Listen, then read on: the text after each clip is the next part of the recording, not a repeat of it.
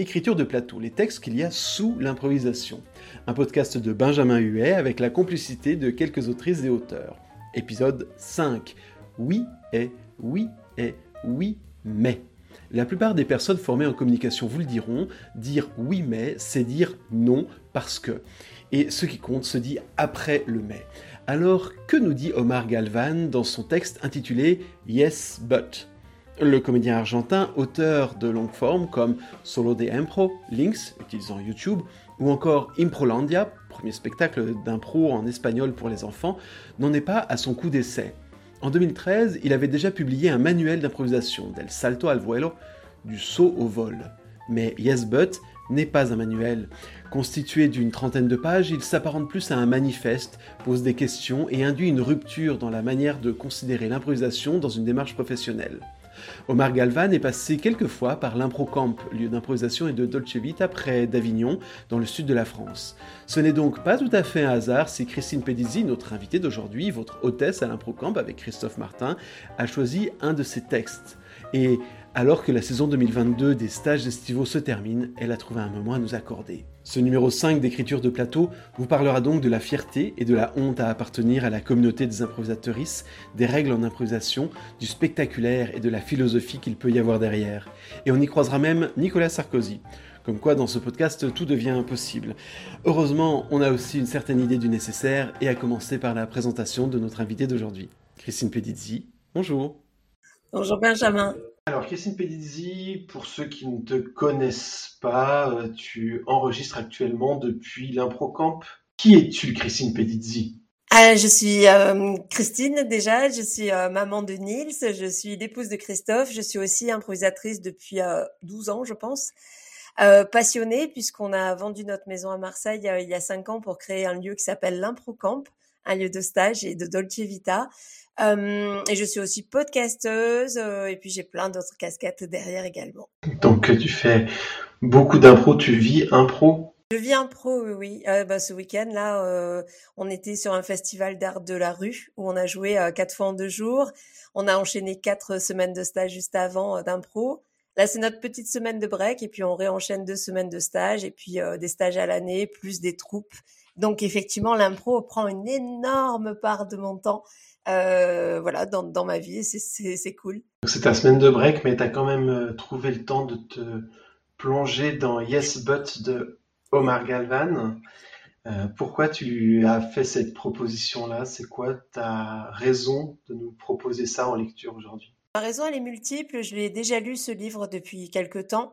Euh, et je pense que je l'ai choisi parce qu'il pose plein de questions. Et euh, c'est un peu en miroir de questions que je me pose depuis quelques mois ou années euh, par rapport à ma pratique de l'improvisation, la mienne et puis euh, et puis celle des autres aussi. donc ce sont des vraies questions et je pense qu'il les a bien justement mises en, valeur. Donc c'est pour ça que j'ai choisi ce livre-là pour poser des questions et surtout pas apporter de réponses. C'est un livre où il y a beaucoup de questions, effectivement. C'est un livre qui est paru chez Status, aux éditions euh, Impro Tour également et Ediciones Status, traduit par Yann Berrier. Son sous-titre, c'est L'improvisation à la croisée des chemins, texte impro, improgress, improgress, écrit en 2018. Il me semblait que ça te parlait en soi, ce, ce sous-titre. Oui, déjà le, le sous-titre en lui-même, c'est effectivement une progresse. On sent une réflexion en fait. Euh, donc c'est un, un, texte qui est relativement provocateur et qui l'est volontairement. Euh, enfin, à mon sens, c'est effectivement l'improvisation à la croisée des chemins. Euh, je pense qu'on est clairement là. Euh, qu'est-ce qu'on, comment on présente l'improvisation Qu'est-ce que l'impro euh, Quels sont les formats qui représentent le mieux euh, par exemple, toi, quand on te dit ah mais qu'est-ce que c'est l'impro, comment tu expliques ça? Moi, je sais que euh, la définition change à chaque fois, donc euh, je trouve ça vraiment intéressant de cette croisée des chemins. Et puis le texte in progress parce que justement ça indique qu'il y a encore une fois pas de réponse, mais une réflexion qui est en cours. Et dans beaucoup de groupes de effectivement, il y a cette réflexion de qu'est-ce que l'improvisation, qu'est-ce qu'on peut en faire, où on veut aller avec? Euh, est-ce qu'on a une pratique générale où chacun a sa pratique individuelle? Enfin, toutes ces questions-là, en fait, qui me touchent particulièrement. Une précision qui peut être utile, c'est que toi, tu as reçu Omar Galvan à l'Improcamp. Vous avez organisé un stage autour du réalisme magique, mais peut-être pas seulement. Oui, en fait, euh, je crois que bah, là, c'est la troisième année où revient la semaine prochaine. Donc effectivement, euh, et il nous a également dirigé sur un spectacle, euh, sur une création à base de réalisme magique, qui est en fait un courant d'impro que moi j'adore personnellement, avec d'autres improvisateurs de toute la France et improvisatrices. Et effectivement, avant cette interview, je lui ai aussi envoyé un petit message ce matin sur WhatsApp en lui disant bah, j'ai envie de faire voilà je vais être interviewée sur sur Yes But est-ce que tu avais vraiment envie de dire en synthèse en fait pour être sûr d'avoir bien compris et puis de de pouvoir euh, voir si lui aussi il était in progress par rapport à sa réflexion. Bah, tu nous en diras peut-être un petit peu plus après. Oui, tout à fait. Alors par quoi tu as envie de commencer? Il y a une citation en page 3. Euh, ou bien est-ce qu'on on entre directement dans le, dans le corps du texte? Moi j'aimerais bien euh, aller dans le corps du texte et peut-être que justement la citation sera quelque chose de fin parce que ça mhm. ouvre l'espoir en fait pour Ok, très bien. Eh ben, vous ne saurez pas dès le début quelle est cette citation, chers auditeurs, auditrices et auditeurs. Nous vous le donnerons à la fin, si on s'en rappelle. On s'en rappellera. Donc, euh, il commence par euh, donc chapitre 1, une inquiétude. Et à l'origine de ce texte, une inquiétude face au panorama pluriel de l'improvisation théâtrale professionnelle internationale, dans la pratique comme dans la théorie, dans ses aspects locaux comme mondiaux. En dehors de quelques insuffisantes exceptions, pourquoi l'impro professionnel n'arrive toujours pas à atteindre un véritable niveau de discipline artistique? La première réponse est décourageante. Il semble que ceux qui pratiquent professionnellement l'impro ne considèrent pas que la technique qu'ils pratiquent et enseignent soit un art. Et même pire, ils éludent la question, donnant pour acquis que l'impro est une méthode pour créer de la comédie immédiate une poignée de conventions dont l'usage divertit même les personnes qui ne vont habituellement pas au théâtre, une clé pour le travail en équipe, un ersatz de manuel de développement personnel, mais pas un art. De là est issue la nécessité impérieuse et personnelle de présenter un texte avec l'intention de faire réagir, en posant sur la table une interrogation sournoise. Crois-tu que l'impro est une discipline artistique? Quand des improvisatrices, des improvisateurs, des groupes et des compagnies se permettent d'interrompre l'innocent divertissement pour réfléchir avec maturité à cette question, apparaît la croisée des chemins.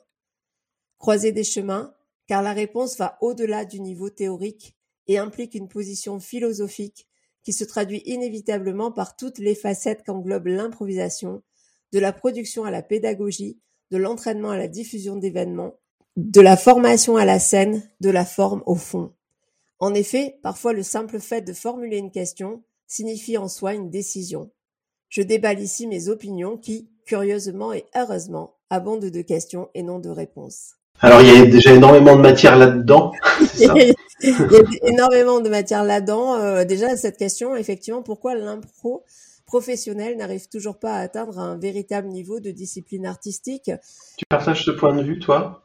Alors je partage, euh, oui, en partie ce point de vue. La preuve en est, euh, c'est que l'improvisation n'est pas forcément dans tous les théâtres nationaux, n'est pas forcément programmée. Euh, là, effectivement, il y a eu le trophée culture et diversité à la Comédie Française. Ça a été vraiment un, premier pas énorme. Il y a déjà eu d'autres choses dans les théâtres nationaux, mais je trouve que voilà, on est vraiment au démarrage de reconnaissance. Et ce qui est intéressant, c'est que hum, d'après Omar, en fait, enfin moi ce que j'en ai compris, c'est que la reconnaissance, elle vient non seulement pas du public ou des professionnels autres, elle vient à la base des improvisateurs et improvisatrices eux-mêmes et elles-mêmes en fait, euh, qui ne reconnaissons pas nous-mêmes quelquefois que c'est un art. Donc c'est pour ça que cette euh, cette question-là, en fait, moi, elle m'a elle m'a intéressée euh, parce que effectivement, que ce soit euh, dans n'importe quelle ville ou dans n'importe quelle troupe ou, ou, groupe qui fait de l'improvisation théâtrale ou de l'impro, pour Omar, il y a une, différence. Eh bien, en fait, on, peut voir des choses qui sont vraiment très différentes, des choses très ludiques, des choses euh, très préparées, des choses très artistiques, des choses vraiment faites à l'arrache. Et du coup, euh, voilà, c'est pour ça que moi la question se pose. Quelquefois, ça me fait, ça mérite un peu les poils de de voir certaines choses ou de participer à certaines choses. Et euh, parce que j'ai envie d'autre chose, en tout cas de présenter euh, l'improvisation comme ouais comme un art en fait. Qu'est-ce que ça veut dire reconnaître que c'est un art? Je pense que c'est une question de, effectivement, je crois que le mot reconnaître et voilà cette reconnaissance de ça. Euh, justement, après, on, on, va on va pouvoir continuer parce qu'il explique très bien en fait. Il explique par la fierté, donc chapitre 2. Ce, texte, il a été écrit en 2018. Oui. Est-ce que tu penses que encore aujourd'hui, on n'arrive pas à atteindre un niveau de discipline artistique au niveau professionnel? Est-ce que 4 ans, 4-5 ans plus tard, parce qu'il est, il est sorti en 2018, mais voilà, il a peut-être été pensé avant, est-ce qu'il n'y a pas des choses qui ont changé? Alors oui, clairement, il y a des choses qui ont changé. Euh, il, y a, il, y a, une recherche, il y a une volonté de recherche, il y a une maturité supplémentaire avec 4 ou 5 ans de plus. Donc c'est présenter un vrai spectacle. On parle quand même de plus en plus de mise en scène, de spectacle tramé. Euh, si j'en prends par exemple artistiquement, je pense à la préparation, la régie prend de plus en plus de place. Il y a un vrai travail sur le son, sur l'image, euh, sur la lumière, etc., pour rendre un spectacle souvent artistiquement euh, spectaculaire. Antoine Moran et puis son stage Norsec, il a fait beaucoup pour ça. Euh, Énormément. Ouais. Enfin, vraiment de considérer que l'improvisateur régie est un improvisateur, ça a effectivement changé des spectacles. Moi, je, en tout cas, je m'en suis rendu compte au Festival de Rumi, au Festop cette année, où on avait des improvisateurs régie formés à la régie, etc. En fait, on avait un, une enveloppe générale au spectacle qui était, euh, bah, d'un seul coup, on avait des spectacles, hein, oui. plus, plus tellement des concepts. Oui, c'est ça. On passe à la version. Effectivement, Antoine Laurent a énormément euh, fait du bien et continue.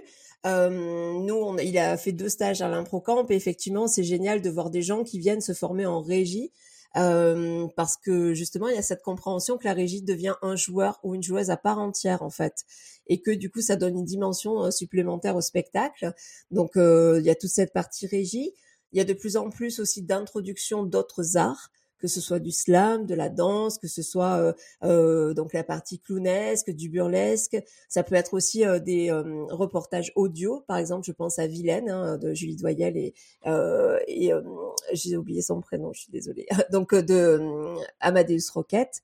le spectacle Vilaine qui, qui, est incroyable et qui en fait met sur scène des témoignages audio euh, donc oui, effectivement, il y a cette maturité, en tout cas il y a cette recherche, et puis il y a aussi euh, des moments euh, de rassemblement et de discussion et de réflexion comme Improsia par exemple, qui permettent justement de toucher du doigt ben, quels sont les axes d'amélioration, qu'est-ce qui fonctionne bien, comment, et puis voilà, de partager, de, de mettre plusieurs cerveaux autour d'une table pour évoquer différentes différentes questions, enfin vers l'improvisation et comment améliorer l'improvisation. Euh, cela dit, aujourd'hui, euh, quand euh, on rencontre des gens et ça s'est passé encore ce matin, euh, on est on a pris rendez-vous pour pour voir pour une voiture, on a discuté avec la personne qui nous accueillait puis qui nous dit ah qu'est-ce que vous faites ah de l'impro c'est génial, oh, je suis allée voir un spectacle qu'est-ce que c'est très drôle, je me suis marrée comme une baleine et c'est génial, tant mieux. Mais du coup, est-ce que dans l'esprit du public aussi, l'improvisation, c'est quelque chose où on se marre Et c'est quand même une réflexion qui revient relativement souvent. Et je dis pas qu'il faut pas se marrer avec l'impro, attention. Est-ce que impro, ça signifie quelque chose en fait? C'est ça le. Et, qu'est-ce que ça signifie dans la tête du public par rapport à ce que ça signifie dans notre tête à nous de professionnels de, de l'impro? Mm. On continue la lecture? Chapitre 2, la fierté. qui est suivi de la honte. Hein. Alors c'est pour ça que j'aime bien euh, le lire dans ce sens aussi. Appartenir à la croissante communauté internationale de l'impro, ce réseau aussi indéfini que large, composé de personnes qui ont en commun la passion pour l'improvisation, sans lien avec leur niveau de professionnalisme, provoque de la fierté. Chaque poste sur les réseaux sociaux libère un effet domino et papillon par lesquels des improvisateurs et improvisatrices rentrent immédiatement en contact avec des semblables, des professeurs, des compagnies et des écoles d'un bout à l'autre de la planète. Cette empathie et cet altruisme constituent la philosophie de l'écoute, de l'acceptation et de la capacité de proposition. T'as cette sensation, toi, de fierté? Ah oui, clairement. Alors, je dirais pas de fierté, euh, alors fierté, oui, euh, typiquement, bah, ce week-end quand on est sorti euh, et que les comptes ont super bien marché, que tu vois des gamins qui ont des paillettes dans les yeux, ouais, t'es fier de de ce que tu viens de donner. Alors c'est peut-être plus ça.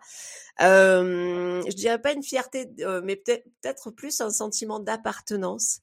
À, une communauté effectivement euh, et j'aime bien avec euh, sans lien avec comme il disait le niveau de professionnalisme mais aussi l'âge euh, le enfin l'arrivée sociale le pays etc on a improvisateur donc ou improvisatrice et donc on se reconnaît. C'est un espèce de, de code comme ça et tout de suite en fait on accorde la confiance à la personne parce qu'elle pratique la même passion que nous. Alors je ne sais pas si ça se fait en karaté en musique ou autre je ne suis pas sûre que ça soit aussi aussi fort. Nous, on a tellement reçu de gens qu'on avait, qu'on ne connaissait pas, mais qui disaient, euh, je suis improvisateur ou je suis improvisatrice, je passe dans la région, j'ai besoin d'un lit, ben, viens. Et on s'est jamais posé de questions, quoi. Donc, euh, oui, cette fierté-là, je pense, d'appartenance, en tout cas, moi, je, enfin, voilà, je, en tout cas, c'est plus un partage de passion, mais vraiment un partage de passion. Et du coup, derrière la passion, pour moi, il y a les valeurs aussi. C'est-à-dire que Enfin, moi, j'ai un prérequis entre guillemets intellectuel et inconscient sans doute.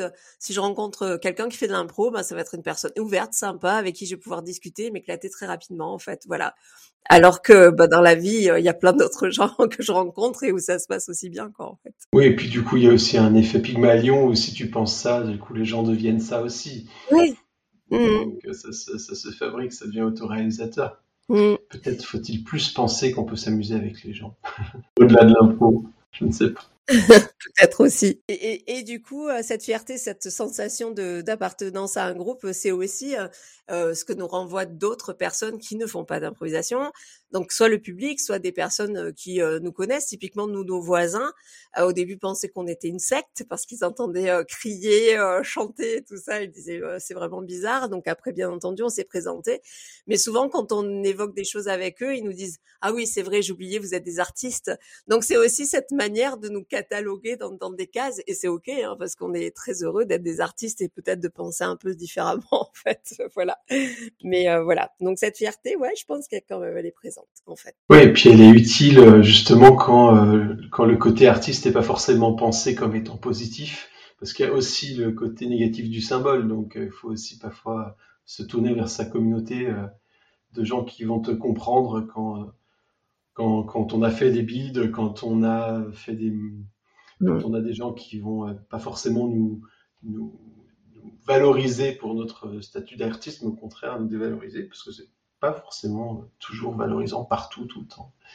Le chapitre 3 s'appelle La honte. Alors on parle peut-être pas de la honte euh, de l'artiste dans le monde ordinaire, mm. mais d'une autre forme de honte. Alors, euh, de quoi parlons-nous lorsque nous parlons d'impro ou d'impro avec V euh, aussi entre parenthèses? Les définitions abondent, mais la croisée des chemins se présente seulement à ceux qui prétendent, définissent et vivent l'improvisation comme une discipline de degré artistique. Pour les autres, les plus nombreux, le dilemme n'existe pas ou n'arrive pas à être un réel problème. L'improv était une sorte de comédie, semble être leur unique réponse. Et ça serait à peine exagéré d'affirmer que l'impro essaie de ne pas se limiter à la comédie, jusqu'au moment où on appose le V à la fin du mot. Cela va plus loin qu'un simple changement de point de vue ou qu'une subtile nuance théorique. Concevoir l'impro comme un véhicule artistique suppose une conception du monde qui transforme profondément l'approche de la technique dans tous ses aspects. La création et la production artistique, le travail pédagogique, la réflexion sur le travail et la relation entre notre technique et les autres disciplines artistiques. Mise en pratique, cette perspective rend évidente les différences entre le professionnel et l'amateur, distinction qui n'implique ni conflit, ni hiérarchisation d'une forme sur une autre. Ainsi, la fierté que provoque l'appartenance à une communauté globale, altruiste et proactive, côtoie la sensation presque opposée qui surgit lorsqu'on contemple la situation et les tendances majoritaires de l'impro professionnel au niveau mondial. Du point de vue artistique, le panorama international scénique de l'impro professionnel fait honte. Que ce soit clair, les exceptions sont nombreuses et admirables, mais l'univers impro est si vaste qu'en proportion, il reste des exceptions. Le collectif impro se lamente de la dépréciation qu'il reçoit de la part du théâtre conventionnel. Mauvaise nouvelle, cette dépréciation est presque toujours, sinon méritée, tout du moins justifiée. Détaillons quelques-uns des arguments par lesquels on questionne habituellement l'impro.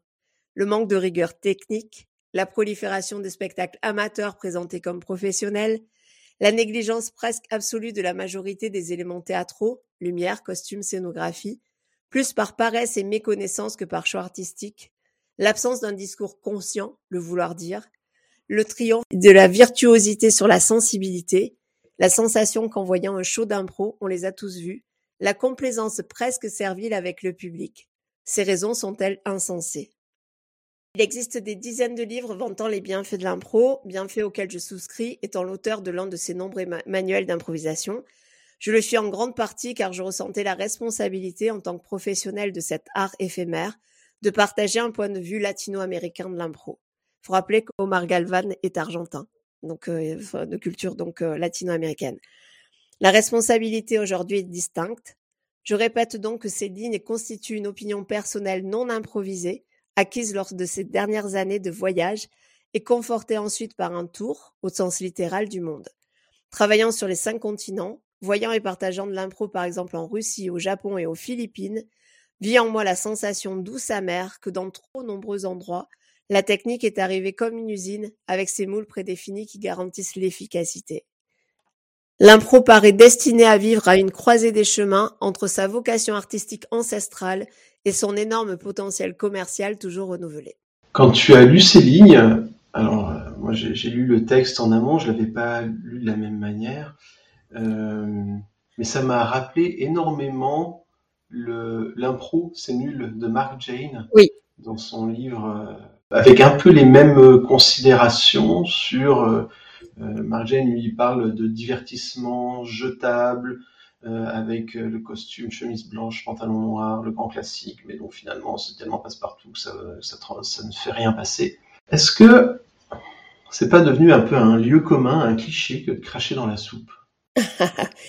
Alors moi je pense que, enfin, ce que je lis et, j'en suis, enfin en tout cas quand je disais que je suis à cette croisée des chemins là aussi, je crois que justement c'est parce que je suis une passionnée euh, que je n'ai pas envie de cracher dans la soupe, mais plutôt de me poser des questions et peut-être de me faire évoluer ou de faire évoluer ce que je présente au public ou de faire évoluer euh, nos pratiques, etc. Quand je dis nous, c'est euh, celle de, de, notre troupe, etc. Hein, pas au niveau mondial. Quel manque d'ambition. tellement, tellement modeste. Euh, non, mais je pense que c'est avant tout. moi, je me suis sentie vraiment. Je, ça, ça, pourquoi j'ai choisi ce livre aussi? Parce que j'ai joué récemment euh, une scène, enfin une scène avec des personnes, et j'avais honte d'être où j'étais. Et euh, parce que justement, ce qu'on offre au public, c'était euh, pas de mauvaise qualité d'improvisation, mais c'était petit, c'était médiocre, et c'était euh, sans message, c'était, enfin voilà, vraiment, je suis sortie de scène en me disant, euh, et le pire, c'est qu'il y a des gens sont venus et, et, et, et nous ont dit, ah c'était génial et tout, et moi ça me gêne en fait, ça, ça, ça me gêne et ça me heurte dans mes valeurs en fait. Donc, je crache pas dans la soupe, en tout cas ni dans ma soupe. Je quitte les troupes quand je sens que bah, c'est à un niveau qui ne correspond plus à mon exigence et à mes valeurs. Euh, mais du coup, je suis un peu en accord ce manque de rigueur technique. Euh, là, on, on en disait, hein, on, prend, on prend en compte la régie, etc. Mais combien de fois on a été balancé dans une régie cinq minutes avant un spectacle en nous disant bah, de toute façon tu fais la lumière là c'est rouge là c'est blanc là c'est plein feu euh, bah tu peux pas accompagner un spectacle comme ça la prolifération de spectacles amateurs présentés comme professionnels, eh ben j'ai connu ça aussi. Et, euh, et, donc pour moi, c'est pas cracher dans la soupe, c'est aussi à un moment donné parce qu'on est passionné et parce que, enfin, je pense que je prouve que j'aime l'impro par différentes manières, euh, parce que j'y passe énormément de temps. Bah, c'est juste se poser des questions, de dire est-ce qu'on finalement les improvisateurs improvisatrices ou les spectacles qui sont proposés sont euh, aussi, euh, est-ce qu'on est capable de faire euh, de rendre brillant la valeur de ce qu'on de ce qu'on donne aussi? Tu vois, euh, ben typiquement, et je pense qu'on a nous-mêmes une auto euh, une auto modestie et une auto humilité. Et on l'a vécu ce week-end avec l'histoire des chapeaux, puisqu'on était dans le off, on était programmé dans le off, et donc on était au chapeau, et on est allé voir des gens qu'on a rencontrés, etc. Même la demande pour le chapeau était différente. Elle était moins elle semblait moins légitime chez nous alors qu'on était cinq comédiens, qu'on a joué quatre fois, qu'on a apporté du bonheur, etc. Donc euh, pour moi, c'est pas cracher dans la soupe, c'est juste euh, se poser les bonnes questions et justement avoir envie de faire grandir euh, bah, ce qui nous rend passionnés comme ça en fait. Et à l'inverse, tu auras compris que moi, mon objectif, c'est de poser des questions qui vont susciter des choses, qui vont faire réagir. Et à l'inverse, est-ce que c'est pas un peu se la péter? Parce que moi, typiquement, je, souscris à tout ce qu'il y a dans ce que j'ai lu dans Yes But, mais vraiment, je souscris quasiment intégralement.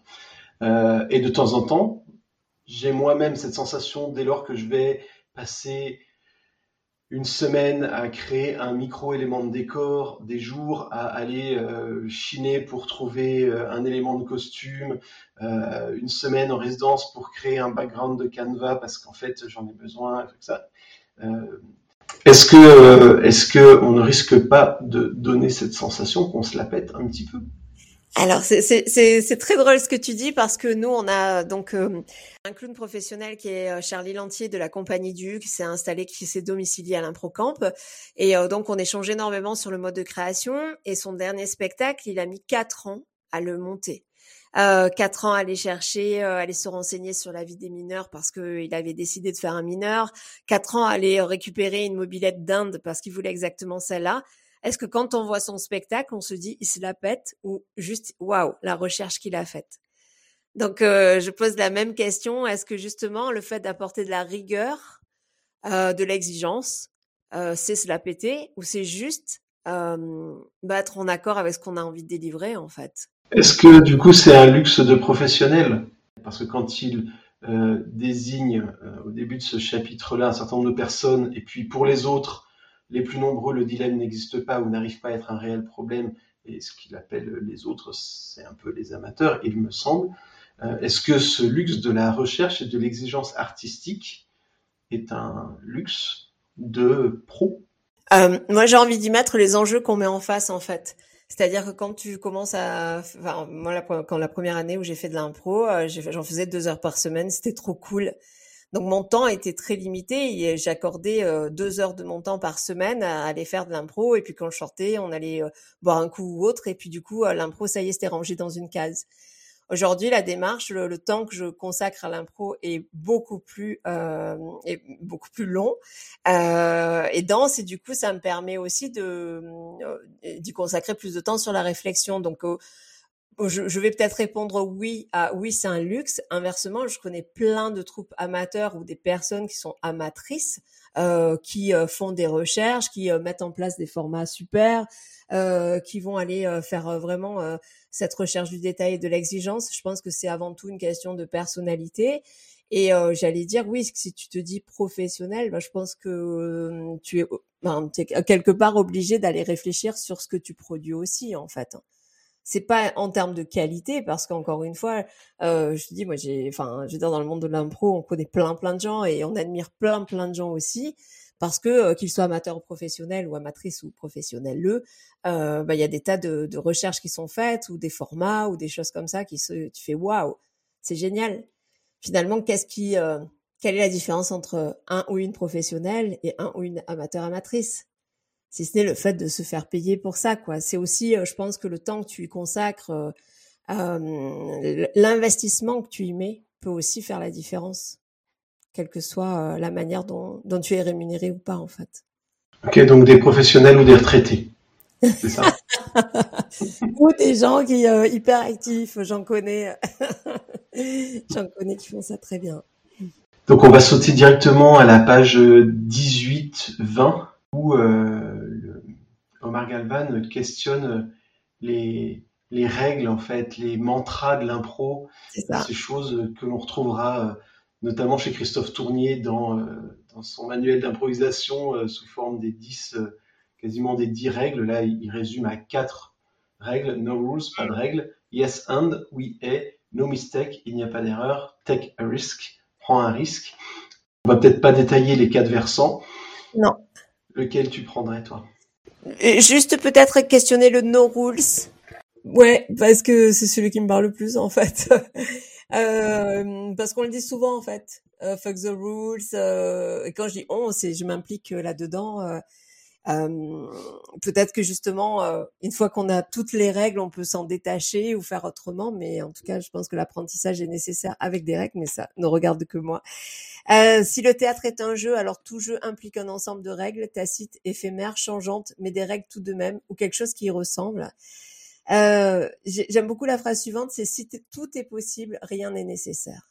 C'est une phrase qui m'a énormément accroché à la première lecture et je l'ai mm. trouvée très juste et ça m'a fait penser à Nicolas Sarkozy. D'accord. parce que son non mais parce que son slogan ensemble tout devient possible.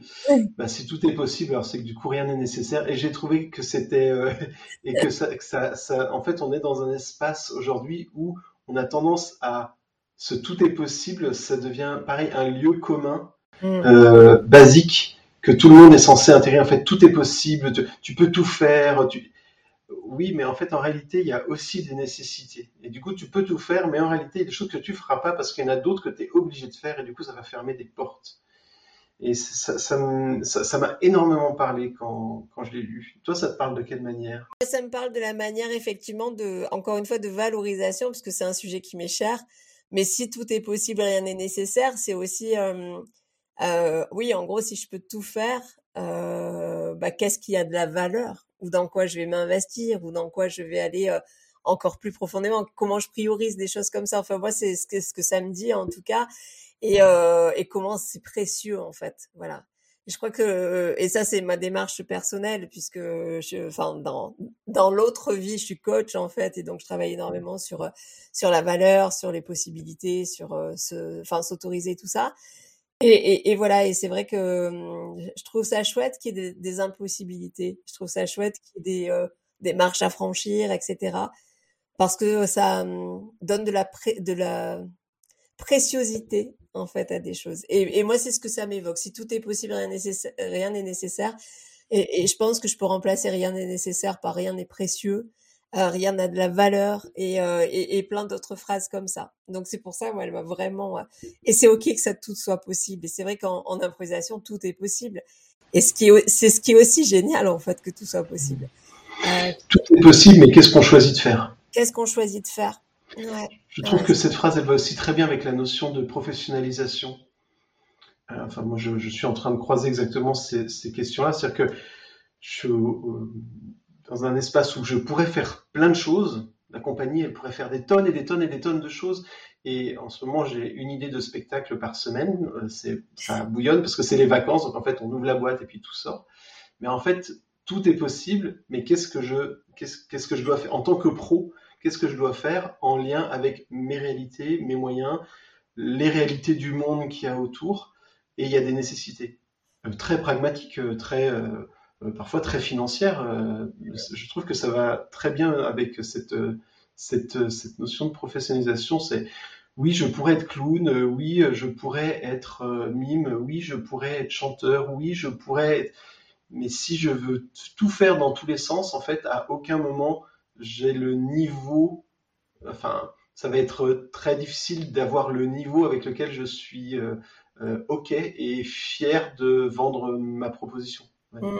Et, du coup, euh, il y a aussi cette idée de, c'est toi qui, je sais pas si c'est toi ou moi qui, qui a dit euh, de, priorisation, mm. mais oui, ou de précieux, ou même de choix, euh, de choix artistique. Et le nécessaire, quand il le dit, je pense que ça peut s'entendre en, sens du nécessaire pour soi-même. Oui. Qu'est-ce qui est nécessaire pour soi? C'est une question d'alignement aussi. Qu'est-ce qui est oui. Voilà, qu'est-ce qui est aligné, effectivement, comme tu dis, on peut tout faire et si tout est, est possible, euh, qu'est-ce qui est, euh, qu'est-ce qui est précieux pour nous? Vraiment Ce mot précieux, je, je le remets, mais qu'est-ce qui a de la valeur pour nous? Parce qu'on est en alignement avec qui on est, avec nos valeurs, avec notre vision, avec nos enjeux, avec ce qu'on a envie de transmettre aussi. Moi, je suis énormément dans la transmission et euh, et, euh, oui, euh, qu'est-ce que j'ai envie de transmettre en fait euh, par, par des spectacles, par des cours, par des stages ou même en dehors de l'improvisation aussi. Mais, mais donc voilà, une phrase sur laquelle je pense on peut, euh, chacun trouvera. Celle-ci, je pense qu'on peut quasiment l'afficher euh, dans les toilettes. C'est des, des, des, phrases à afficher sur le frigo. Parce qu'en en fait, pour le coup, elle, elle s'adapte, elle va très loin. Il dit un petit peu plus loin, je crois, dans, dans le livre que c'est pas une phrase de lui, c'est une, une phrase de Sanchez Sinistera. Euh, il le dit un peu plus loin dans le texte à la page 22, mais ça reste, ça reste à mon avis une, pépite tout à fait exportable de ce livre-là. Et puis il y a quelque chose qui, m'intéresse aussi, c'est sa phrase suivante, euh, parce que c'est aussi s'ouvrir au monde. Pédagogiquement, dans le no rules, hein, ce n'est pas la même chose de dire no rules en Allemagne ou en Inde, à Milan ou à Naples, en Suisse ou au Mexique. Dans certains contextes, déclarer que les règles n'existent pas peut générer de la liberté et dans d'autres du chaos. Le No Rules a sûrement été conçu au nord du Nord. Et je trouve ça vraiment chouette euh, de, de rappeler qu'effectivement, on a tous des patrimoines qui sont différents. Euh, on n'évolue pas forcément de la même manière que voilà qu'est-ce qui est bon pour euh, quelqu'un et, et, et, moins bon pour euh, pour un autre que ce soit question de région de pays d'individu et euh, et du coup sur ça je voudrais rebondir en fait aussi euh, sur euh, la phrase dont on parlait au tout début, euh, sur laquelle on a mis un, teaser. donc c'est la citation d'introduction du livre, c'est nous ne, nous ne devons pas avoir peur de nous confronter. Du chaos naissent les étoiles. C'est une citation de Kim et Alison Macmillan. Et moi, c'est aussi une citation qui me parle beaucoup. au-delà du no rule, c'est au-delà du chaos, le fait d'être à la croisée des chemins euh, bah, quelquefois de confronter des choses, de bousculer, d'agiter, de d'abandonner, de, réduire, d'éliminer, ça peut faire naître des choses aussi nouvelles et merveilleuses. Et euh, voilà, du chaos naissent les étoiles. Et je pense que c'est vraiment son intention par euh, toutes ces questions. Et, euh, et en tout cas, moi, c'est aussi des questions que je me pose comme ça. C'est ouais, bah, qu'est-ce que je peux éliminer aujourd'hui, qu'est-ce que je peux réduire pour pouvoir créer et développer d'autres choses, quoi? Et donc voilà, j'aime vraiment cette citation euh, concernant le chaos. Faisons du, mettons du chaos partout pour faire naître des étoiles, quoi. et je pense qu'on le fait chacun à notre niveau avec différentes avancées, à différentes maturités de, de, de jeux d'impro, euh, de, enfin de, de plein de choses, quoi. Je sais pas toi, mais moi j'ai toujours eu la sensation à des moments d'être sur un palier, de stagner, de quelquefois de régresser pour mieux repartir. Ouais. Je parle pas qu'en niveau de jeu, je parle en tout, en fait, en vision de, de ce que j'avais envie. Oui, mais parce que après, moi, c'est, j'ai une vision de biologiste parce que moi, c'est de là d'où je viens. On peut pas être en croissance permanente. Il y a juste, enfin, en tout cas, c'est, c'est pas le modèle que j'ai de, à la fois de l'évolution des espèces et de la vie en général. C'est des cycles avec euh, des hivers, des étés, des printemps, des automnes. Et puis des fois c'est un long printemps et des fois c'est un été très très chaud, pour parler cette année. Et, et, et, les espèces, quand elles se diversifient, c'est le même genre de choses. C'est-à-dire qu'il peut y avoir des longues périodes où il y a peu de, de, nouvelles espèces qui émergent et où il y a une forme de stabilité. Et puis à la fin de stabilité, il y a une espèce d'explosion de radiation évolutive où il se passe plein de choses dans tous les sens. Mm. Tout ça, c'est à la fois des, des, des réminiscences de mes cours de bio, mais en même temps, c'est une jolie métaphore, je pense, de ce même genre de choses où il y a des fois, on est sur cette espèce de palier, et puis à un moment, ça doit partir dans tous les sens, et, et, et puis, ben, il faut bien tailler les branches de l'arbre à un moment euh, pour faire ce qui est nécessaire, parce que tout est peut-être possible, ça peut bien partir dans tous les sens, mais en réalité, si tu veux des fruits sur ton pommier, il va falloir faire un peu d'étage. Je sais pas comment ça se passe, vous avez plutôt des oliviers euh, à l'improcamp Oui, on a 37 oliviers qui nous fournissent notre huile d'olive. Donc je ne sais pas s'il y a de la taille pour que ça produise des olives. La taille. Euh, et puis, du coup, il y a aussi obligé de faire les deux. Ouais, ouais, ouais, de la taille en mars pour avoir des olives en novembre. Et il y a aussi mmh. l'acceptation d'avoir une année sur deux qui est bonne et une année sur deux qui est mauvaise. Et, euh, et, c'est vraiment cette acceptation euh, de dire ça fait partie du processus d'évolution, comme tu disais, en fait. On ne peut pas être en croissance constante. Donc acceptons ces moments de, de régression, de marasme, de, de je quitte l'impro, de, de plein de choses. Je pense que c'est arrivé à tout le monde de dire à un moment donné, non, de toute façon j'arrête après une scène qui est pourrie, par exemple, ou notre ego a pris cher. Euh, voilà, j'arrête l'impro, de toute façon je suis pas faite pour ça. Et puis, euh, puis se reconnecter à un sourire d'un gamin et se dire ouais j'aime trop ça, je recommence à fond et tout ça. mm. Il y a une dernière ligne dans ce petit paragraphe je te la laisse lire. Elle est en anglais. If no rules is true, what about yes and? si l'histoire du pas de règle est vraie, qu'est-ce que c'est que cette histoire de oui et? Alors du coup. Et c'est vrai que c'est assez intéressant parce que ouais, le... bienvenue dans euh, la comment on appelle ça? La dissonance cognitive. Oui, si tu acceptes cette règle qu'il n'y a pas de règle, en fait, ben, du coup, il n'y a pas de règle. Oui, Mais ça s'applique aussi à la règle de il n'y a pas de règle. c'est ça, c'est ça, c'est ça. Et, euh, et du, coup, le yes but est vraiment un pied de nez au yes and, euh, évidemment. Euh, ce qu'il dit, c'est sans mais, il n'y a pas d'histoire, sans conflit, il n'y a pas de profondeur.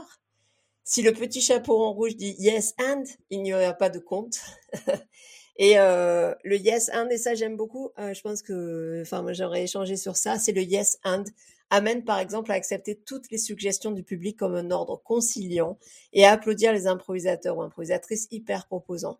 L'exagération ou la lecture superficielle du yes and est vicieuse, elle annule la surprise, elle détermine un unique type de résolution dramaturgique. Ouais, ouais, et perpétuer le yes and est une soumission. Ah, je veux bien ton explication. Alors, euh, ça va faire hurler certains, je pense. mais, euh, mais je trouve euh, effectivement, c'est vraiment moi ce qui m'a, par rapport à, à pareil des, des, des expériences personnelles, accepter les suggestions du public comme un ordre et d'être conciliant avec ça. Euh, ça arrivait plein de fois en fait. Et, et, et, là encore, c'était pour moi euh, contre mes, mes, valeurs en fait. C'est pas parce qu'on produit quelque chose qu'il faut accepter. Enfin, en tout cas, j'aime pas les il faut, mais c'est pas parce qu'on produit quelque chose pour un public que c'est le public qui doit nous fournir toute la matière parce que chaque fois qu'on demande un mot, on est bien d'accord qu'on a ornithorynque et toilette. Si on ne faisait que des impros à partir de ça, euh, enfin voilà, de demande d'un mot. Donc déjà la demande, est-ce qu'on a envie d'un mot ou d'autre chose? Est-ce qu'on peut aller plus loin que la demande d'un mot? Et après, est-ce qu'on est capable de, de faire le tri sur les propositions? Est-ce qu'elles collent à ce qu'on a envie d'en faire? Et euh, je vais dire aussi un truc moi que Yann, enfin c'est Yann Parizeau euh, euh, qui m'a ouvert les yeux sur ça, qui dit aussi de valoriser ce qui nous est donné, que quand les gens nous parlent, c'est un cadeau qu'ils nous font, quelle que soit la proposition, et justement aussi de valoriser la suggestion du public. Euh, et je rajouterais sans forcément la prendre, en fait. C'est un super cadeau qu'on nous a fait. Est-ce qu'on a envie de faire avec ce cadeau pendant une heure, ou est-ce qu'on a envie de prendre le cadeau, de remercier, de le poser quelque part, en fait? Il y a plein de cadeaux dont on a envie de faire ça quand même des fois. Et oui, mais je pense que ça dépend tellement aussi de la manière dont on demande, ça dépend de la manière dont on se positionne, euh, ça dépend de la manière dont, dont, on accepte ou pas en fait. Et pour moi, cette exigence-là, euh, moi je suis hyper en recherche d'exigence, c'est euh, même terrible des, quelquefois euh, pour moi et pour les autres. Euh, et, et, justement, euh, justement, je pense que tout commence déjà à partir de l'affiche, à partir du titre. Ça commence à partir de la manière dont on accueille les gens, ça commence à partir de la manière dont on, dont on rentre en scène, quelles questions on pose, etc. Ce positionnement, quel est notre positionnement? Et en fait, souvent, c'est un effet miroir de, de ce qu'on attend, en fait. Voilà. Après, c'est un peu, il me semble, le sens de l'intégralité de, mmh. pas l'intégralité, mais le message qu'il y a derrière euh, Yes But, euh, derrière cet ouvrage, c'est, il me semble, c'est que l'impro c'est un outil, c'est pas forcément une finalité en soi, au même titre que le mime ou au même titre que le chant ou au même titre que, euh, que n'importe le violon. L'objectif c'est de créer un spectacle et l'impro est un, un, outil, un moyen dans, ce, dans, ce, dans la création de ce spectacle. Et si ben, il faut faire appel à d'autres outils, comme le chant, le mime ou le violon, eh ben, il faut le faire, mais ça suppose d'abord de réfléchir à sa démarche, au propos, à ce qu'on a envie de, de sortir et, et, à, à l'idée qu'on a du spectacle. Et j'ai l'impression que c'est ça que Yes But nous pousse à faire, c'est réfléchir en tant que créateur de spectacle et pas en tant qu'improvisateur. Mmh. Pas, pas, juste, pas en se disant tiens qu'est-ce que je pourrais faire comme spectacle d'impro? C'est quoi mon prochain spectacle d'impro que je vais faire? euh, en fait, si déjà on se dit on va faire un spectacle d'impro, euh, ben en fait ça limite euh, énormément. On retombe sur du concept plutôt qu'un spectacle. Ce qui m'a fait penser à ça, c'est, disons que c'est un peu la démarche qu'on a nous dans, la compagnie ici, c'est de se dire qu'est-ce qu'on a envie de faire et quelle est la place de l'impro dans ce qu'on a envie de faire et pas tiens, nous sommes une compagnie d'improvisation, du coup il faut que ce soit un spectacle d'impro, mais quelle forme on va pouvoir donner à cette improvisation-là? Pour moi, c'est réfléchir dans un sens euh, de pas mettre la charrue avant les bœufs. Je ne pense pas, par exemple, que euh, un metteur en scène de théâtre dit à texte euh, se dise euh, à chacun de ses spectacles ah ben cette fois on va faire de la chanson. Comment on va pouvoir chanter cette fois-ci? Comment on va pouvoir faire? Alors non, il y a une histoire, il y a un propos, il y a parce que euh, Omar Galvan dit euh, des costumes, une scénographie, une lumière, etc. Euh, ça, ça, peut être une démarche, mais je, de se dire tiens, moi je ne ferai que de la comédie musicale, bon, ça, mais, mais c'est un choix dans ce cas-là. mais ça limite vite le. Enfin, ça limite vite. Ça limite ou ça spécialise, c'est ok. Ça hein, spécialise, voilà. Mais si tout est possible, rien n'est nécessaire. Quoi. Mais qu'est-ce qui est nécessaire pour soi? Ben, si, Oui, si c'est de la comédie musicale, c'est la comédie musicale. Si c'est l'impro, c'est l'impro. Et ça peut être de la comédie musicale improvisée. Euh, je veux dire, euh, mhm. euh, je pense à Antoine Lefort qui vient d'ouvrir une école de comédie musicale improvisée, quelle hyper mhm. spécialisation. Et c'est génial d'avoir aussi mhm. des personnes qui sont spécialistes en improvisation dans avec des thématiques très spécifiques et, j'adore ça. Il y a des personnes qui sont spécialisées dans la dans le regard, dans la relation, d'autres qui sont spécialisées dans le corps et tant mieux quoi qu'il y ait de plus en plus de spécialistes, de personnes qui peuvent nous apporter euh, quels sont les outils qu'on peut aussi développer pour rendre encore, enfin, l'improvisation justement avec beaucoup plus de valeur.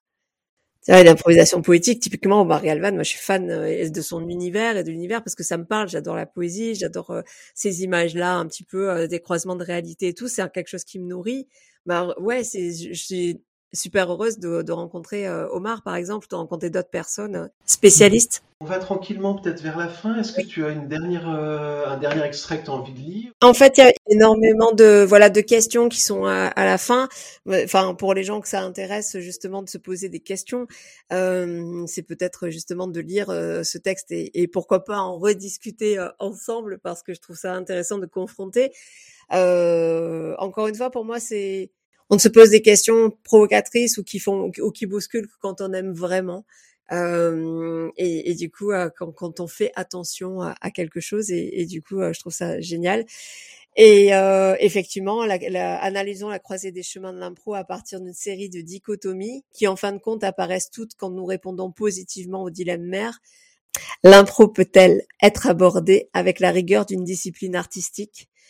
Euh, donc, euh, il pose des questions sur la mise en scène, sur pas mal de choses. Euh, voilà, production versus improvisation, variété de genre versus uniquement de la comédie, œuvre de théâtre d'improvisation versus concept, risque versus répétition de formules éprouvées, costume versus déguisement, j'aime beaucoup ça là, parce que je trouve qu'elle résume beaucoup de choses, relecture de l'espace vide versus mime automatisé, corps sensible versus virtuosité athlétique, euh, enfin voilà, et il y a plein plein sensibilité versus ingéniosité, euh, théâtre avec opinion propre versus théâtre politiquement correct, contenu versus péripétie vide, conflit versus discussion, enfin voilà, profondeur versus superficialité. Et poésie versus absence de métaphore. Il y en a plein d'autres, mais euh, voilà, moi je m'arrêterai sur celle-là, poésie versus absence de métaphore. Encore une fois, je pense que c'est pas forcément aussi tranché que ça. Mais, euh, mais peut-être que quand on est improvisateur ou improvisatrice, qu'on a envie de faire des choses, ben peut-être que ce sont aussi des questions à se poser.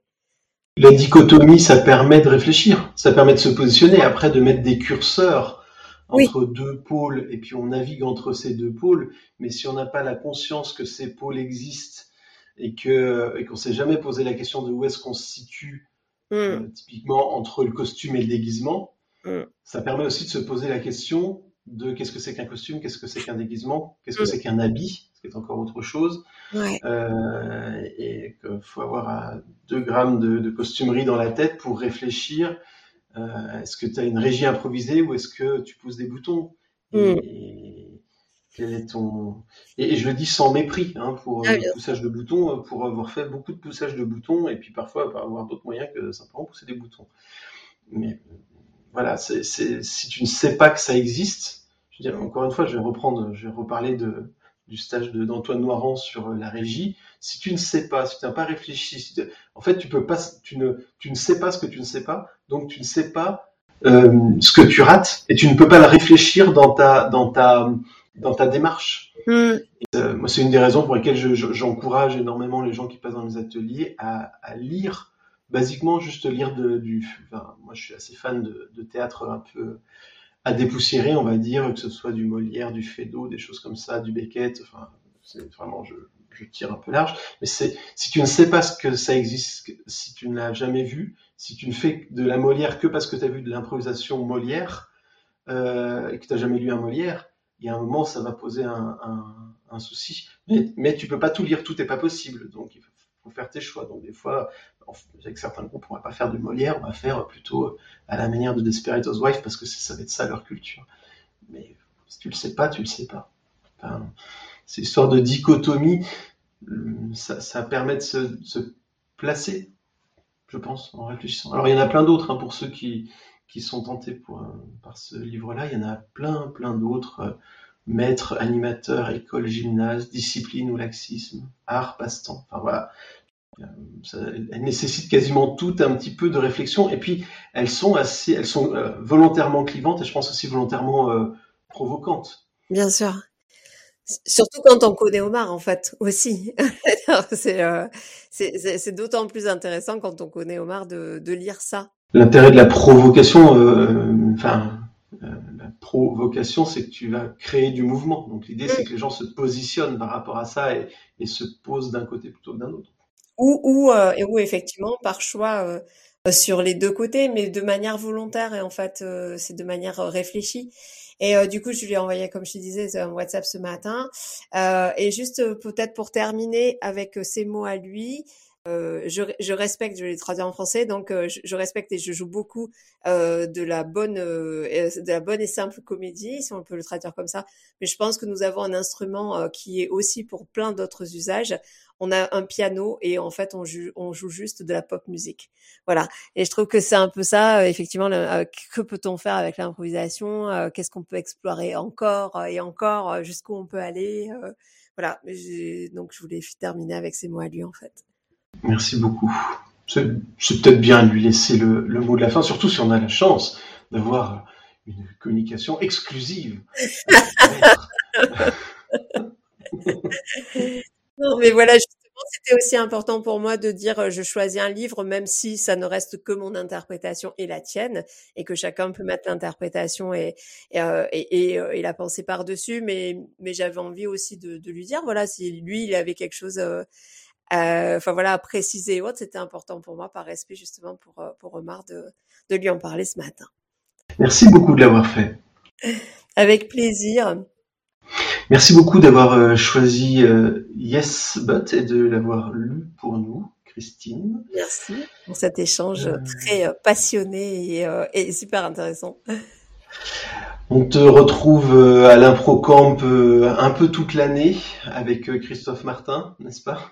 C'est ça, avec euh, différents stages euh, justement, euh, donc d'improvisation, mais pas que, puisque cette année on a rajouté, on a donné une carte blanche donc à Charlie Lantier, le clown dont je te parlais tout à l'heure, qui euh, fait venir euh, l'équivalent des Mark Jane et tout pour nous, mais en clown. Donc il y a une très belle programmation clown. On amène du burlesque, de l'improvisation, enfin de la comédie musicale improvisée, euh, plein de réflexions différentes parce que c'est aussi ça qu'on aime nous à l'improcamp, c'est faire venir des gens avec des visions différentes pour venir s'alimenter, se nourrir si on est justement en accord avec ces visions-là. Donc oui, oui, un beau programme qui qui est sorti là pour cette année à venir, qui va être très dense je pense. on vous retrouve sur les réseaux sociaux, sur, on vous trouve, facilement. Oui, un procamp. Ouais, tout à fait. Eh ben, à une prochaine, euh, dans les oreilles euh, ou dans la piscine de l'improcamp. Oui. ne sais pas d'ailleurs parce qu'il fait très chaud. Merci beaucoup Benjamin. Et puis euh, au plaisir. Au revoir Christine. Au revoir. Yes But de Omar Galvan paru chez Status en 2018 était au cœur de ce cinquième épisode de Écriture de plateau, un épisode qui touche à sa fin. Instant promo, les 10 et 11 septembre prochains, vous pourrez retrouver Antoine Noirand dans son stage de régie improvisée Noir Sec à Voiron, en Isère. Et à propos de stage, vous pourrez me retrouver en novembre, à Voiron toujours, pour Tout compte fait, mon enseignement autour du récit et des pratiques narratives. Et puis, comme d'habitude, n'hésitez pas à suggérer des textes en envoyant un mail à benjamin.improvisé.info, improvisé à l'infinitif. Des suggestions précises, liens ou pages exactes aident particulièrement. Si l'idée vous séduit, intégrez cette émission dans vos favoris afin d'être notifié des prochains épisodes. Et si vous êtes formateur ou formatrice, vous pouvez recommander l'écoute à vos élèves, voire même la lecture. Même et surtout quand il s'agit d'improviser, ouvrir un livre, on a toujours à y gagner. À très bientôt, dans vos oreilles, sur les réseaux sociaux ou bien sur scène.